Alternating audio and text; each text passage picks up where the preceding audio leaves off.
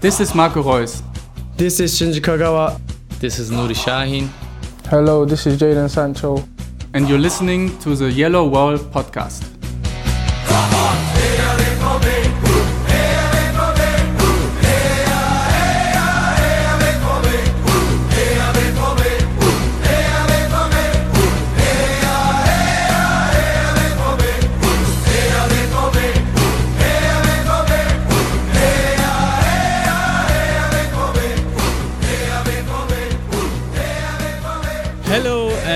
Welcome to episode 450 of the Yellow Wall Pods. I'm your host Stefan Buczko, and today we have nothing great to discuss as Borussia Dortmund bungled the game against Mainz and did not win the championship as we all expected and hoped for. Alongside with me to discuss the latest trauma, the lifelong wound that has been inflicted upon us, is Matthias Zug. Hello, Matthias. How are you doing? Yeah. Oh, I'm great. It's just amazing. It's wonderful to be alive. I mean, it is wonderful to be alive. Um, but I am I am dead on my feet, tired because I have a sick toddler. Uh, so I'm work. I'm doing this on four hours of sleep. So I'm way too tired to rant. Um, and I've been I feel like sad for like four days now, five days. I don't even know. Every morning I wake up and it's like ugh, and that's that usually doesn't happen with me with sporting events, but this time it did. Yeah, this one's gonna How are- how are you, for. Stefan? Yeah, no. Uh, let, let's just uh, announce the next uh, co-host, which is Lars. Who is Lars Pollmann? Hello, Lars. How are you doing? if you want to reveal your emotional state. I'm honestly fine, Stefan. Uh, Ah, the, the, the, the trick is to uh, lose faith in the good in football uh, years ago. And now everything is just, you know, black on black on black. so you're saying you were emotionally unavailable, thus you couldn't be hurt in the first place.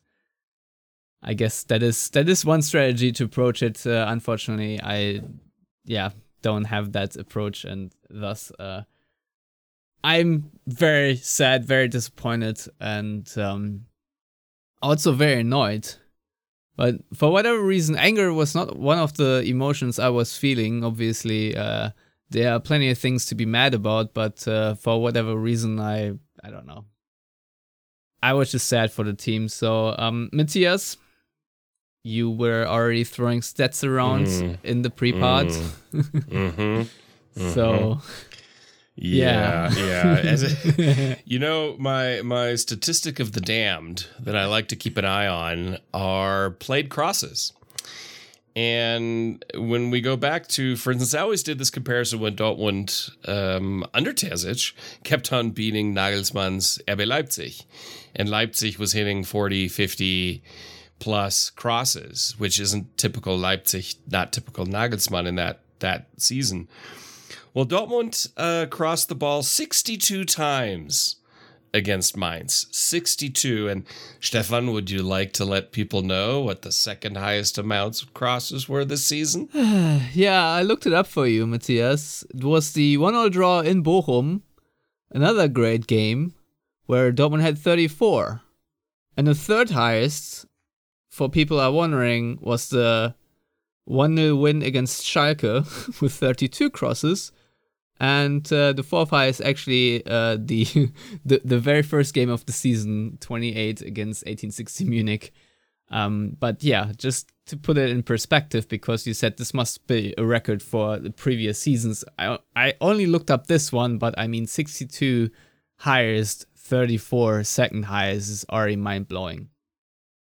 It it belies the frustration and uh, just I don't know des- desperation um, that that Dortmund fel- felt after I will call it the ten minutes of doom between minute fifteen and minute twenty five. And but all that, but I mean, yes, 62 crosses is bad. Dortmund though did actually those crosses, especially the ones going to the back post, and especially uh, after Duranville came on, who we will obviously talk about later. Um, there were actually some really good opportunities created from that. If there was a better header there, maybe not Marco Reus, who's not exactly a a monster in the air. Uh, it could have, it could have, could have. It's a could have game, right, Stefan? I mean, statistically speaking, in every category, Dortmund were not just slightly better than Mainz, they were by miles better than Mainz. If if you look at um, everything from possession, passing, progressive passing, everything. But the two statistics or three statistics that matter obviously crosses, that's a bad indication. Shots on target, uh, 40% for Mainz. I mean, four of 10, but still 32% for Dortmund, nine of 28. And of course, the most important one, two goals for Mainz, two goals for Dortmund. And, uh, you know, you you mentioned, you know, the trauma this was inflicted. And I think we've all established the fact that I'm a bit older than the two of you. And I've been through a lot with Borussia Dortmund since like the early 80s, like my earliest memories when I was like five, six years old, going back to like 83, 84, when Dortmund were just really bad. They were not a good team in the Bundesliga at that time. And actually, in my youth, they played against Fortuna Köln to make sure they could even stay in the Bundesliga. And the biggest true disappointment on the pitch prior to Saturday was obviously the Champions League loss. Um, but this this hurt way more. This hurt so much more because I equated it to my wife, who tried to understand, okay, why was this worse than the Champions League? I said, imagine going into the Champions League final, you've got a two goal two goal lead, and you lose. So that's what this feels like, and that's that's really the problem. If Dortmund were equal on points with Bayern going into it, this wouldn't have hurt as much. But this, ah, the setup, the setup. You know, I just need to become significantly more pessimistic. I need to become more like my dad and literally every relative in the Münsterland and just be like, you know what, it's probably going to go poorly and then be positively surprised. So, uh, with that segue, h- how are you, Lars? Speaking of pessimism, I guess. Sorry, I couldn't help myself. Because you, I mean, in, in all honesty, in the last episode, you were the one who said, well, guys, you know, it's not done yet. And I really should have just listened to you.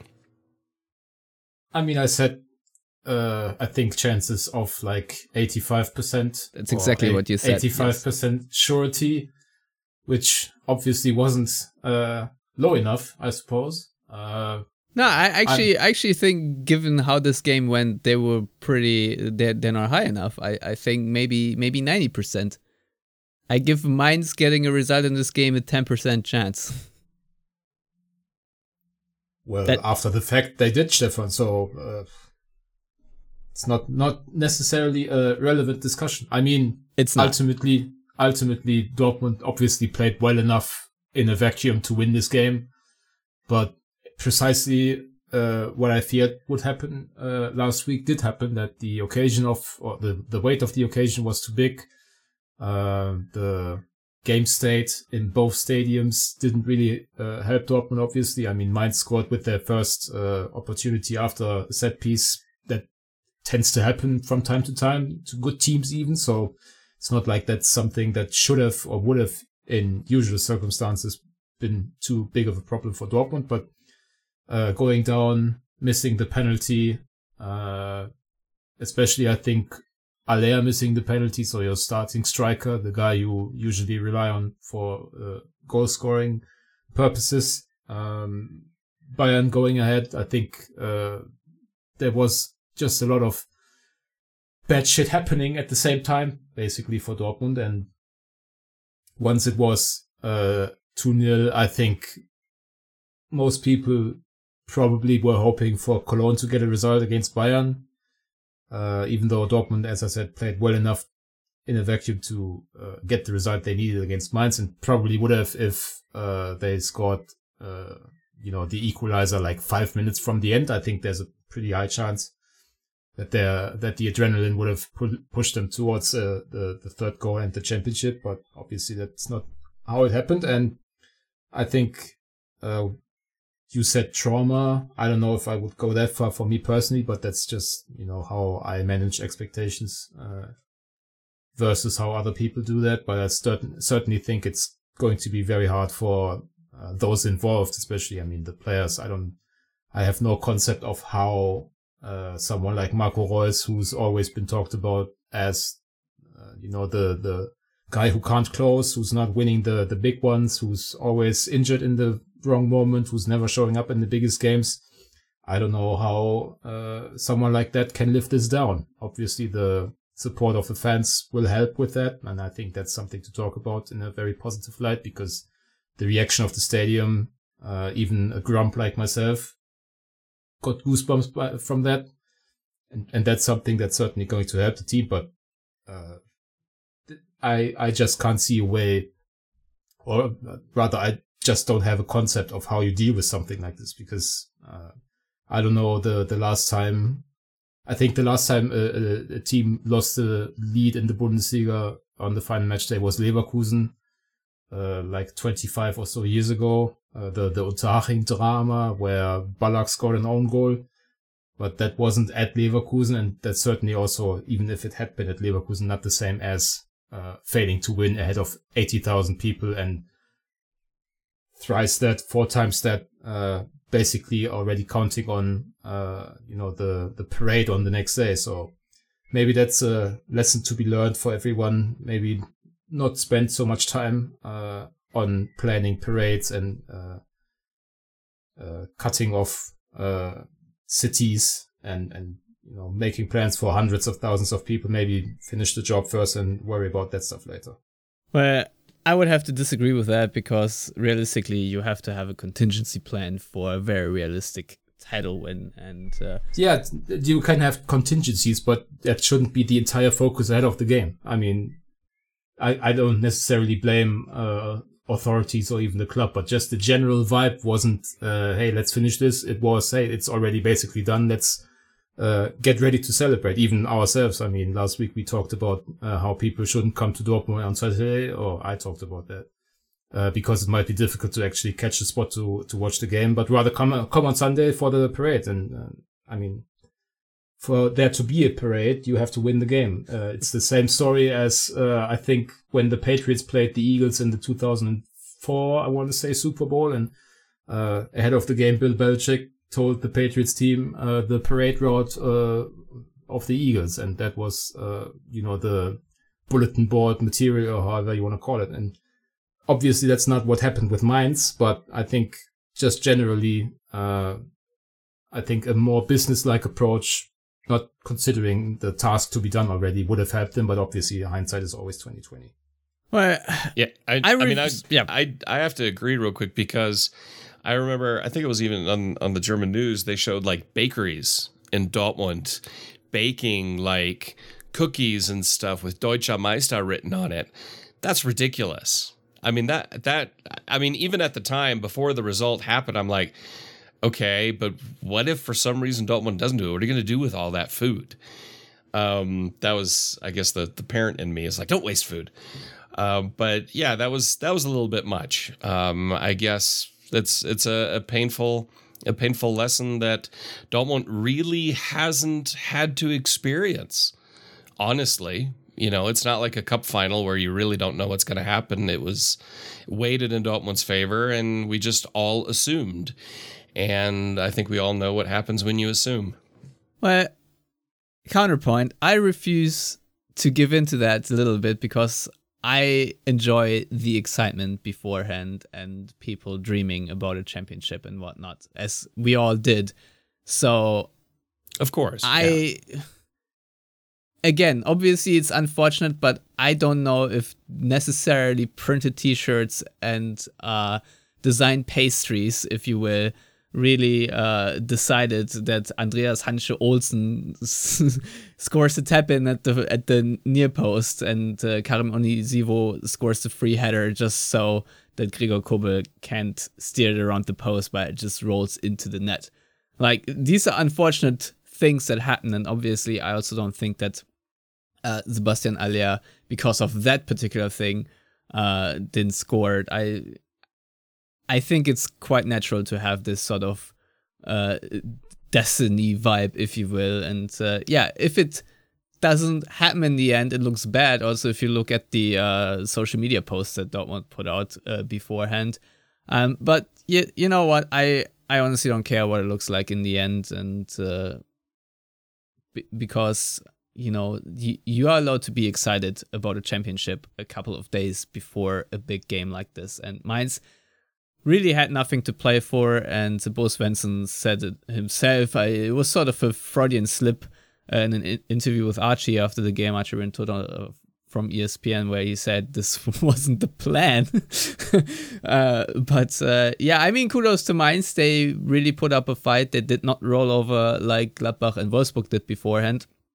Um, but uh, yeah, it's to me personally, it's it's extra annoying that the hashtag sad pieces was sort of trending at least in my head. I did not have, I didn't tweet it out, but uh, you know, it was implied as you all know. And of course, it's also a little annoying that it was uh, Sebastian Haller, I think, who who left um, the the near post open for the corner kick, and then um, I think Emre Can didn't quite uh, get close enough to defend Karim Onisiwo, if I'm not mistaken.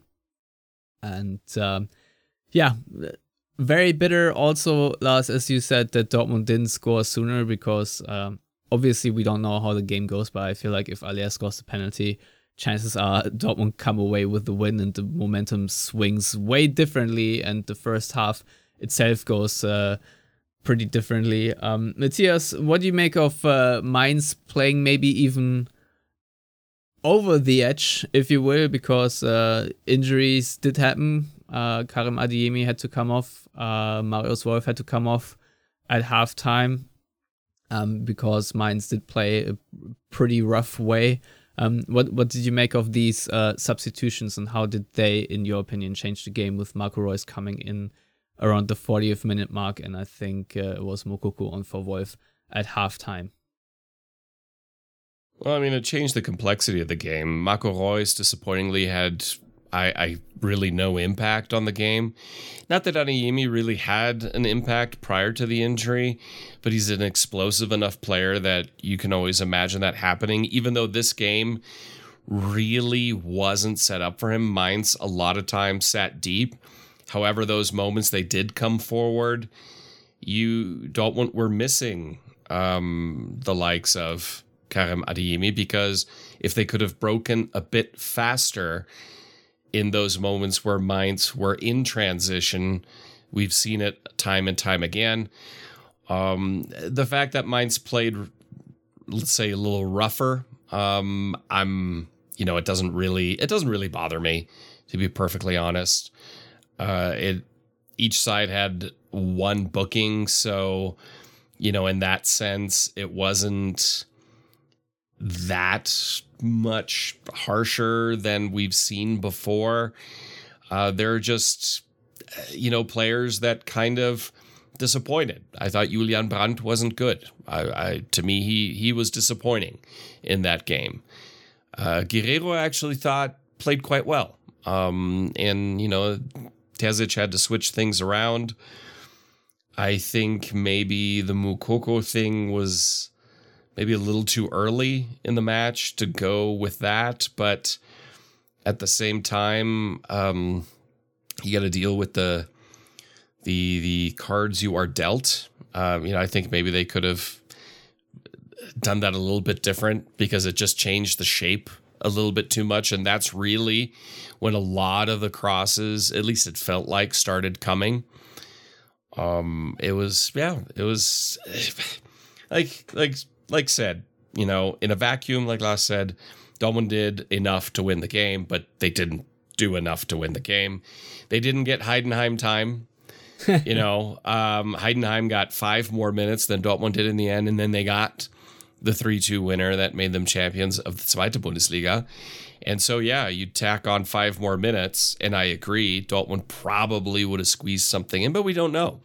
I mean, I was watching the game, and I and I remember saying if Dortmund score before the 70th minute, then they've got a chance to win this thing. And they scored in the 68th minute, so like hope was back, and I was like, okay, they've got over 20 minutes to get a couple of goals. Dortmund can do it. They can. But unfortunately, they didn't. And then there was that chaotic moment, of course, where Köln got the equalizer. And I was just like, I can't, like, nerves wise, I was broken at that point and uh, yeah, it was it was a tough game. it was a it was a tough 10 minute spell between you know 15 and 24 for Dortmund, but particularly for Haller, because like you said, him moving off the fr- uh, a near post when he shouldn't have. That opened it up, and it was frustrating because set pieces really weren't Dortmund's weakness this season and so that was that was really annoying to have that happen and then you know i some people have questioned the second penalty shout was that a penalty was that not a penalty um I don't know. Lars, what do you I think? don't know. It was it would have been it would have been really harsh to give that a penalty, but I could see the shout. I can understand why there was a shout for it, obviously. Yeah, Lars, what do you make of the the second? Uh, well, the first no call. Uh, you mean the push on Guerreiro, I suppose? Yes. Uh, play on.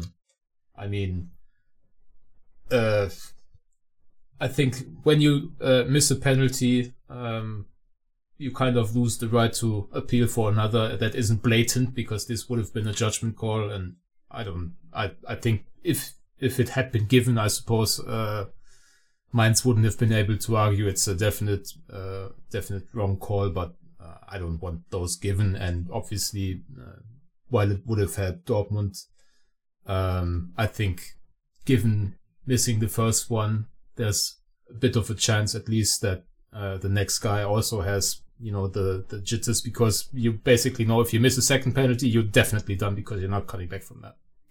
Yeah. Uh, any one of you want to argue that Haller took it instead of Emre Can? Because I personally thought it's kind of fine for Haller to take it. Uh, I don't know. It's not fine.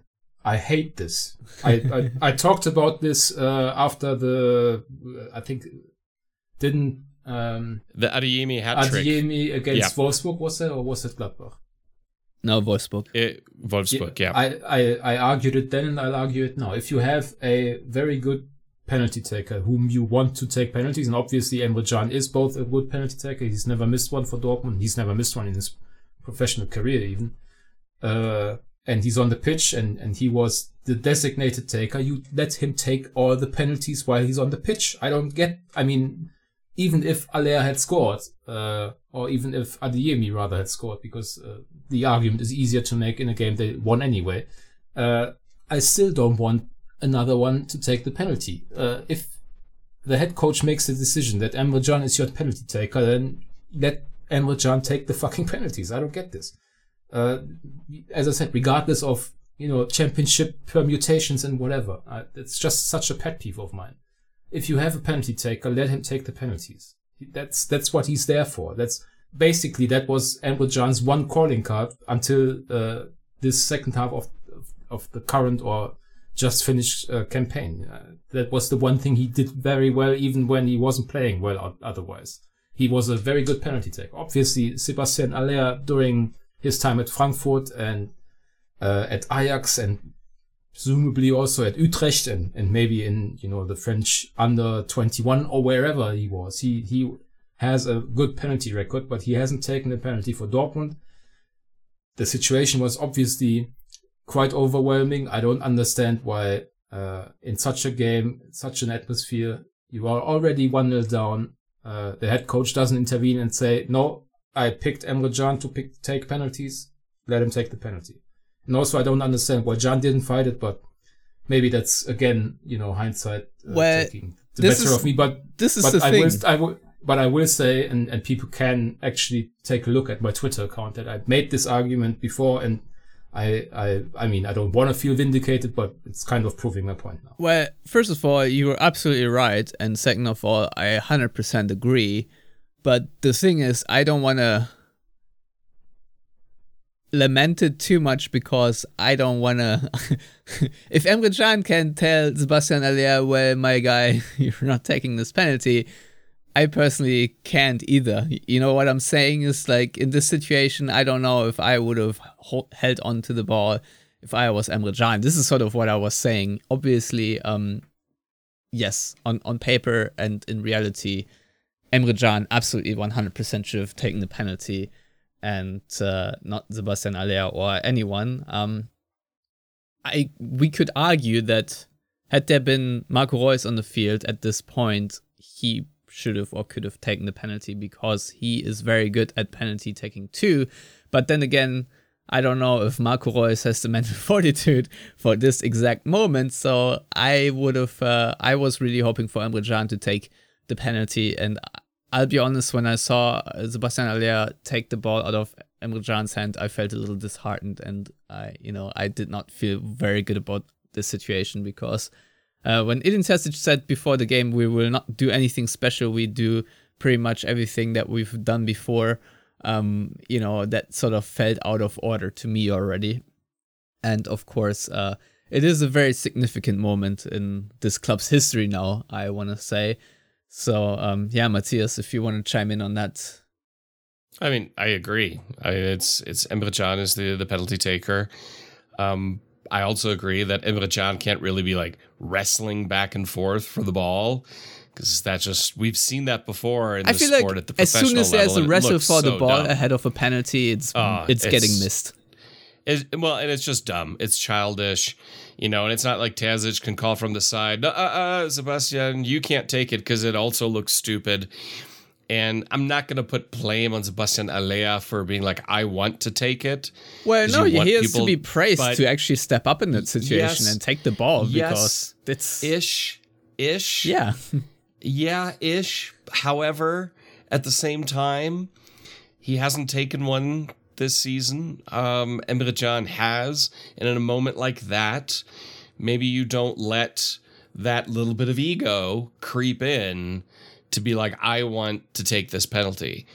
I haven't taken one for the club. It's the big, you know, whatever situation to do it. I, you know, obviously, it's hard to criticize Sebastian uh, given what the season's been and what he's been through. However, um, there, in my opinion, that is a, a, a point of criticism. Uh, both the his mistake at the corner, and then nine minutes later the penalty. Uh, those were those were mistakes by him. Uh, it was also a very poorly shot penalty. Uh, so, and I feel like after that, I'm not going to say Haller was broken mentally after that, but he was um, an almost non-factor in the match after that. I mean, he had that one really good opportunity sliding in. Uh, even though it's not as good as Malen's opportunity that he kind of got surprised by, and Donyell Malen I thought was also underwhelming in this match. So yeah, that's it's uh, just not a good day. But you know, Hummels and Süle played well, so there's that. I mean, Süle had a they they both had really important tackles and situations, and um, there were certain players that did really well, and some that just fell flat on the day, and that was unfortunate. Yeah, Matthias, what do you make of uh, the subs that uh, happened later on? Because uh, when you talk about underwhelming, I think Julian Brandt also didn't have his best game. Donyell Malen, as you said, um, he had a couple of really good moments, but uh, not in the same caliber as in previous games. But I talked about this before. Um, that the, the the jitters that you get are certainly real, and uh, everything just becomes a little bit harder to do. You tighten up, you know the the flow of Donyell Malen in, in previous games was also just where he was just doing and not thinking, and this is sort of where the thinking starts again. So I understand um, why uh, they weren't playing at their very best because if they had, Dortmund probably would have uh, won this game quite handily. Um, nevertheless, uh, I was I'll be honest, I was surprised that uh, Julien Duranville made his debut in such an important game for Julian Brandt after only 62 minutes. And uh, of course, Gio Reyna then replaced Donyell Malen as well. Um, so, Matthias, these two substitutes made a very positive impact. Please talk about them. Yeah, absolutely. I mean, Duranville, that was a gutsy call to bring him on, and it almost paid off. I thought he played really, really well. He had some great moments, some great looks. He lost the ball, won it back. So his pressing is there, his hustle is there, floated in a few good crosses that did create good chances. So that was really nice to see. And he wasn't intimidated by the moment at 17. I think he's still just 17, right? Um, it, so that was really, really positive. Gio Reyna, I thought was quite impactful. Now he's come in off, you know, off the bench a few times and scored goals, but I thought he was better in this sub appearance than in the previous ones where he scored, just because he did more. He was there. There was more there. I did see some people online question Dortmund's starting lineup and why Reyna didn't start right away. Why not Moukoko or Reus? But that's all. I mean, honestly, that's gibberish garbage. Um, just because the other players that started have been in absolutely blazing, amazing form. Um, that's that's not the issue um, at all. I mean, everyone agreed that that's the the starting team you play in. But I thought Duranville and Reyna were really good. I thought Moukoko was pretty much absent. Um, I thought Modeste may as well have not even been on the pitch, personally, because I don't even know if he had a touch. I don't. I can't even remember. I feel like he would have Uh, and- scored the one Reus free kick had Hummels not Yeah. headed it away True. from goal. True, true, true. But you know, until I looked at the stats that he got subbed in, I honestly completely forgot he got subbed in. Um, but yeah, uh, I thought those two were really good. Uh, they obviously Duranville has a future at the club. Gio Reyna, we'll have to see. I don't think there's any talk about him leaving in the summer, especially given all the people that are leaving uh, that we now know. Uh, one of which is, of course, a player that scored in this match, and Rafael Guerreiro. So, who I thought had a good match overall. But those two were impactful. Uh, creativity from Reyna that Julian Brandt did not have came in, and Duranville was also creative and harder for Mainz to stop than Donyell Malen uh, in that time frame. So very, very good overall. I mean, Duranville had also the advantage that uh, there is no scouting report on him from Mainz players, so they just don't know what his strengths and weaknesses are, and so there's not any preparation, and so he had the element of surprise, uh, quite literally. Um, but uh, yeah, Lars, I want to hear from you as well about uh, Duranville, and of course. Uh, uh, Gio Reyna, the American boy, uh, since we have a lot of American listeners, and uh, it's it's rare this season, unfortunately, that he has good moments. So when they do happen, I feel like they should be talked about a little bit. I mean, first of all, it feels like you're grasping at straws to talk about something positive I am. after after the worst game of the season uh, in terms of outcome. Uh, and also, I don't disagree entirely with the uh, notion that uh, Reyna hasn't had good moments this season because he's been uh, the singularly best uh, sub performer, if you like, uh, in terms of goal involvements. And without Reyna's substitutions, he, Dortmund wouldn't have been in a position to. No, I, yeah, that's that's that's, So- that's correct. I just said he didn't have that many because he obviously most of the time came off of the bench and had a lot of uh, DNPs to his name as well. So that's what I mean. Yeah, but I don't, I, I genuinely don't know what else to say. I mean, uh, okay, they, they played well. Duranville took, took guys on. Uh, I think his lack of experience was a positive for them because quite frankly, he probably didn't really fully understand the, the weight of the situation and just went out and played for the first time in months. I think that's, uh, something that such a young player with his, uh, strengths, uh, is just able to do. I mean, I think the the same probably could have been said about uh, Jamie Bynoe-Gittens had he been available uh, without uh, his shoulder injury. And yeah, Reyna played well. Created a couple of chances here and there. Was more lively than some of the other guys that played, but ultimately it kind of rings hollow when uh, we are talking a few days after they blow the title about that two subs appearances were- weren't weren't too bad at- or were quite good actually. I mean, I, I genuinely couldn't care less about how Reyna and Duranville played because their impact was ultimately not good enough. Fair. Yeah, I mean, Alia scored the offside goal, and uh, yeah, after Niklas Süle scored in the, I don't know, 96th minute or whenever this goal happened, uh, yeah, Dortmund had like two more desperation heaves, and I feel like the final one was sort of in the vicinity of Anthony Modeste, and that he didn't manage to reach it because too slow, sort of perfectly summed it all up for me in that moment, and um, yeah. I don't know. Um, it's it's a difficult game to talk about, Sola. So I I apologize if I harangue you with the wrong questions. But uh, Matthias, as Lars already said, when we talk about positivity, which is obviously hard to do, but nevertheless, I feel like the end of the match did show a range of emotion that you do not find at different clubs, let's say. So maybe talk about how the fans received the team and consult them at the end.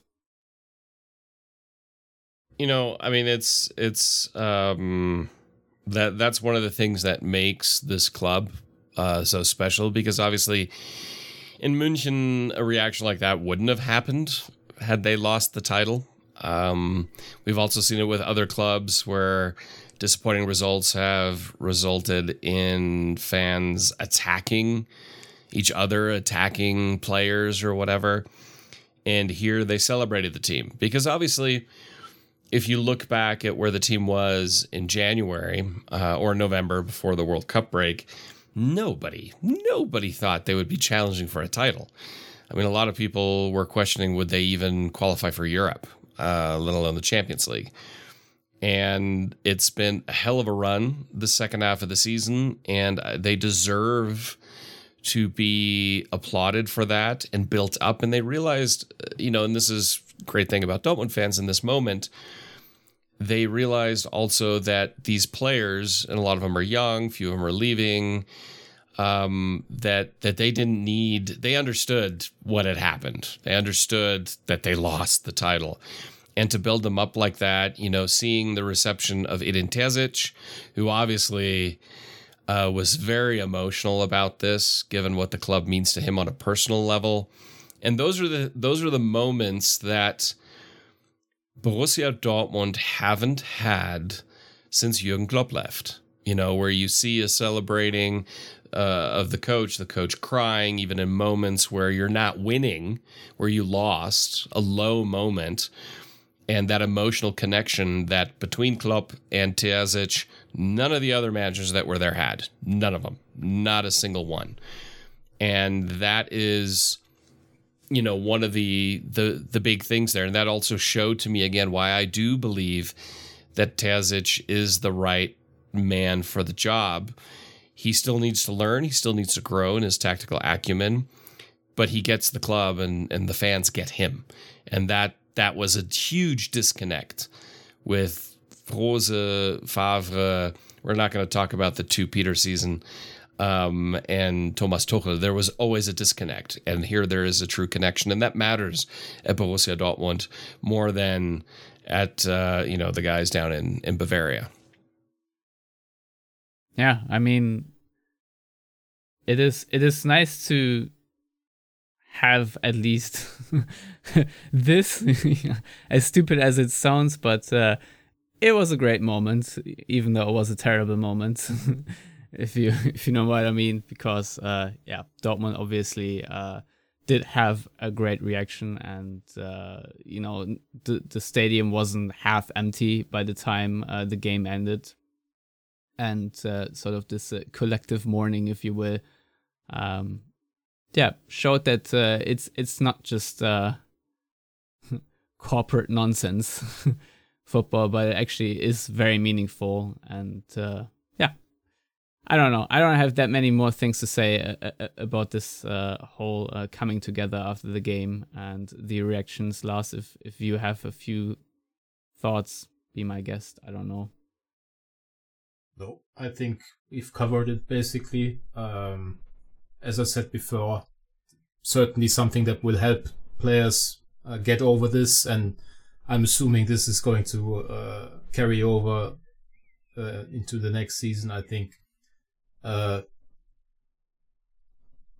given the, the reputation of the Yellow Wall and, and the Westfalenstadion in general, I think I I'm probably not too harsh when I say that Dortmund's atmosphere at times is overrated because the stadium is just too big, um, and there are too many fans who are there for the first time at every game or not regulars, don't know the songs, don't really know the the rhythms and and how uh, you know atmosphere in a football stadium that big works. So there's I think uh, a case to be made that the Westfalenstadion is at its best maybe two, three times a year. So for the Schalke uh, home game for Bayern, and you know for the, the biggest game of the season, basically, which uh, this time uh, happened to be about the championship, but might be you know a Champions League home game or whatever. And and I think it would be uh, a great achievement outside of you know the innermost sporting context if the togetherness that has now been displayed so wonderfully would also uh, carry over into next season and and also have a bit more of a of an impact in terms of you know the home advantage in terms of atmosphere. Obviously, Dortmund failed to win only I think two uh, home matches in the Bundesliga this season, but one I still think although Mainz is, feels like a failed loss. to failed failed to win. Ah yeah, sorry, my bad. It's uh, Bremen and Mainz. Um, yeah, I, I, I- I just think that would be. I mean, I don't necessarily want to uh, say a positive to come from this, but obviously, uh, everyone will understand what I mean. Yeah.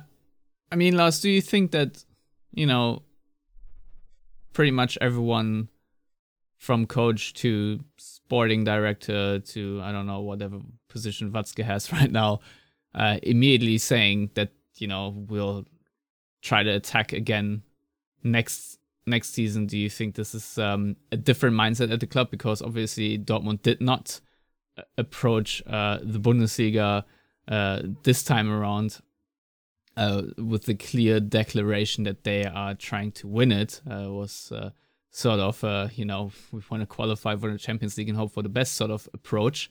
Um, do do you think this has a positive or a negative impact for Dortmund considering the rebuild we will obviously go through and uh, might already have to discuss now because you know there are obviously some player news that we can get to in a minute.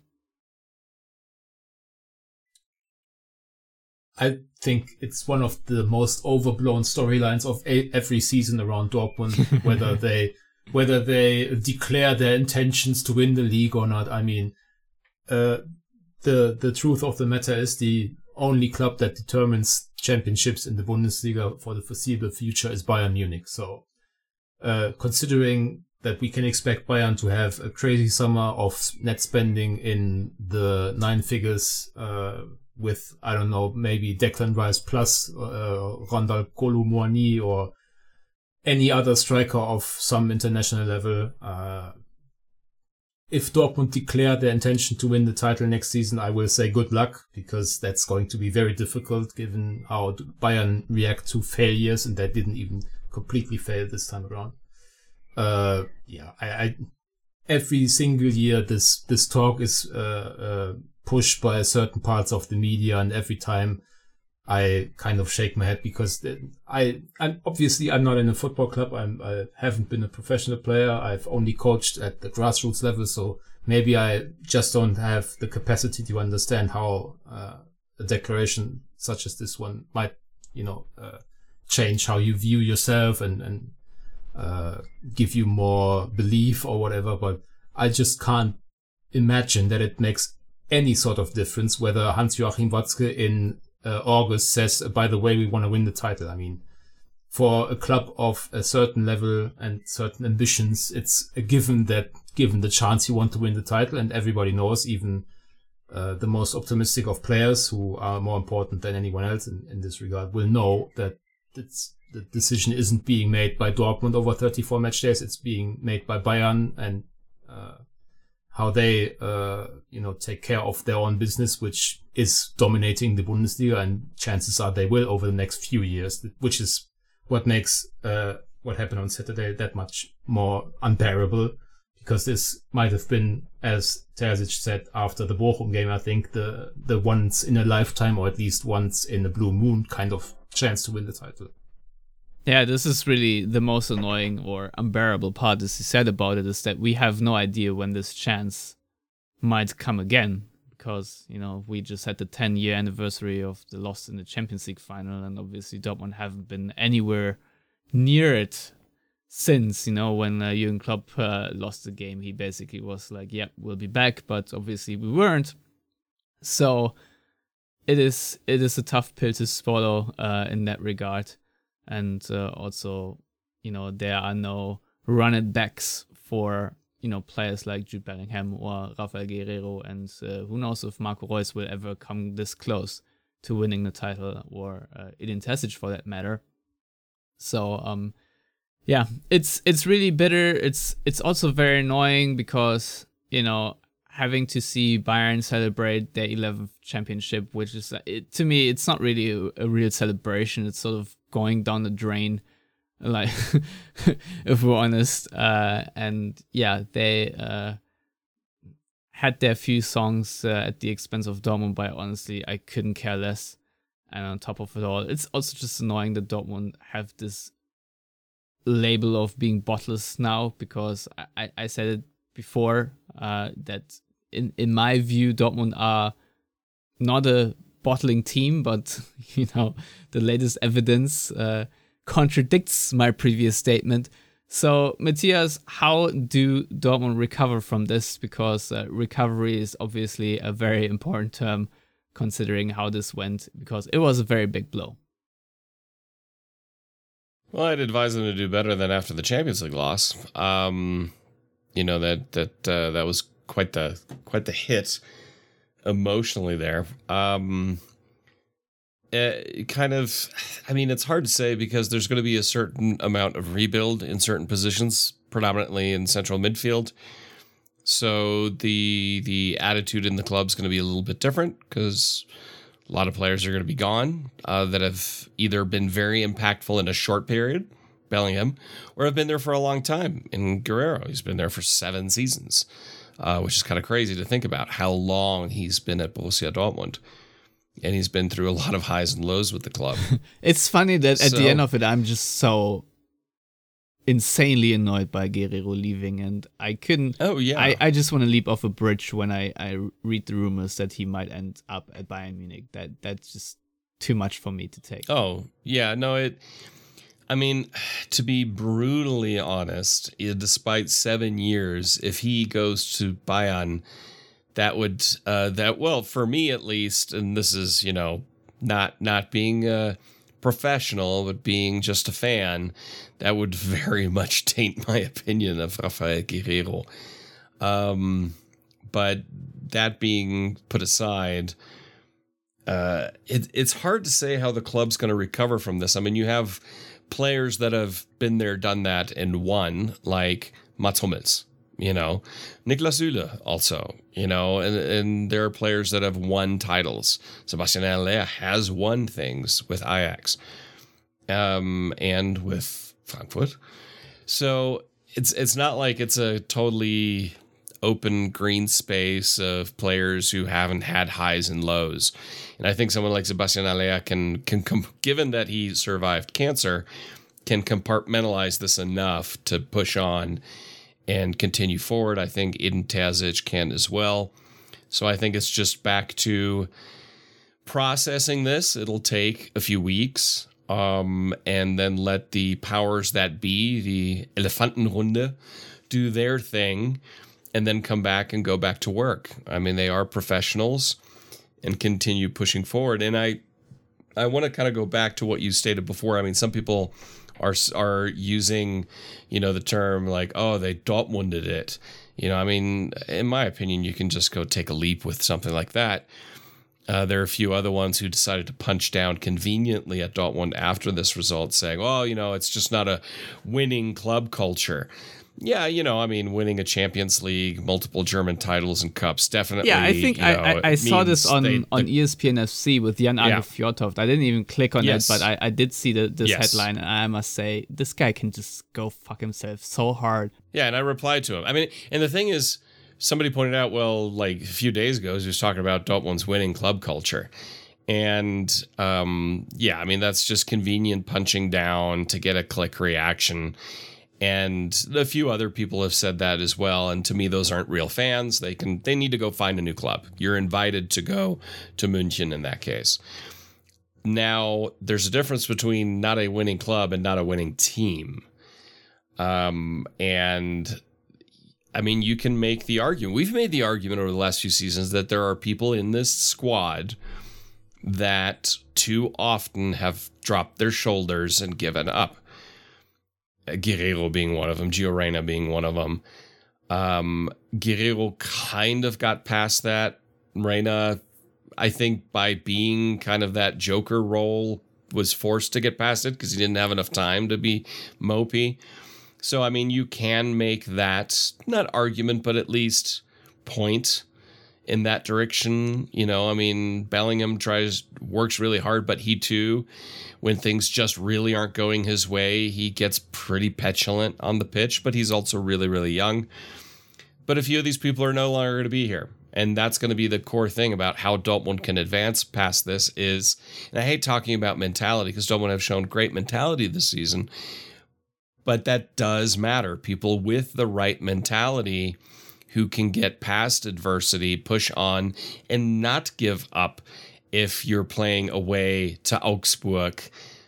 Obviously, this season notwithstanding, but in previous season is just not happening to then just give up. Those are the things you need to make sure in your recruitment now that help you push past that and build up on players that have really come back strong and redefined their career at Dortmund, like an Emre Can, like a Julian Brandt, um, to make sure they don't fall backwards. That's their big job to move forward in that case.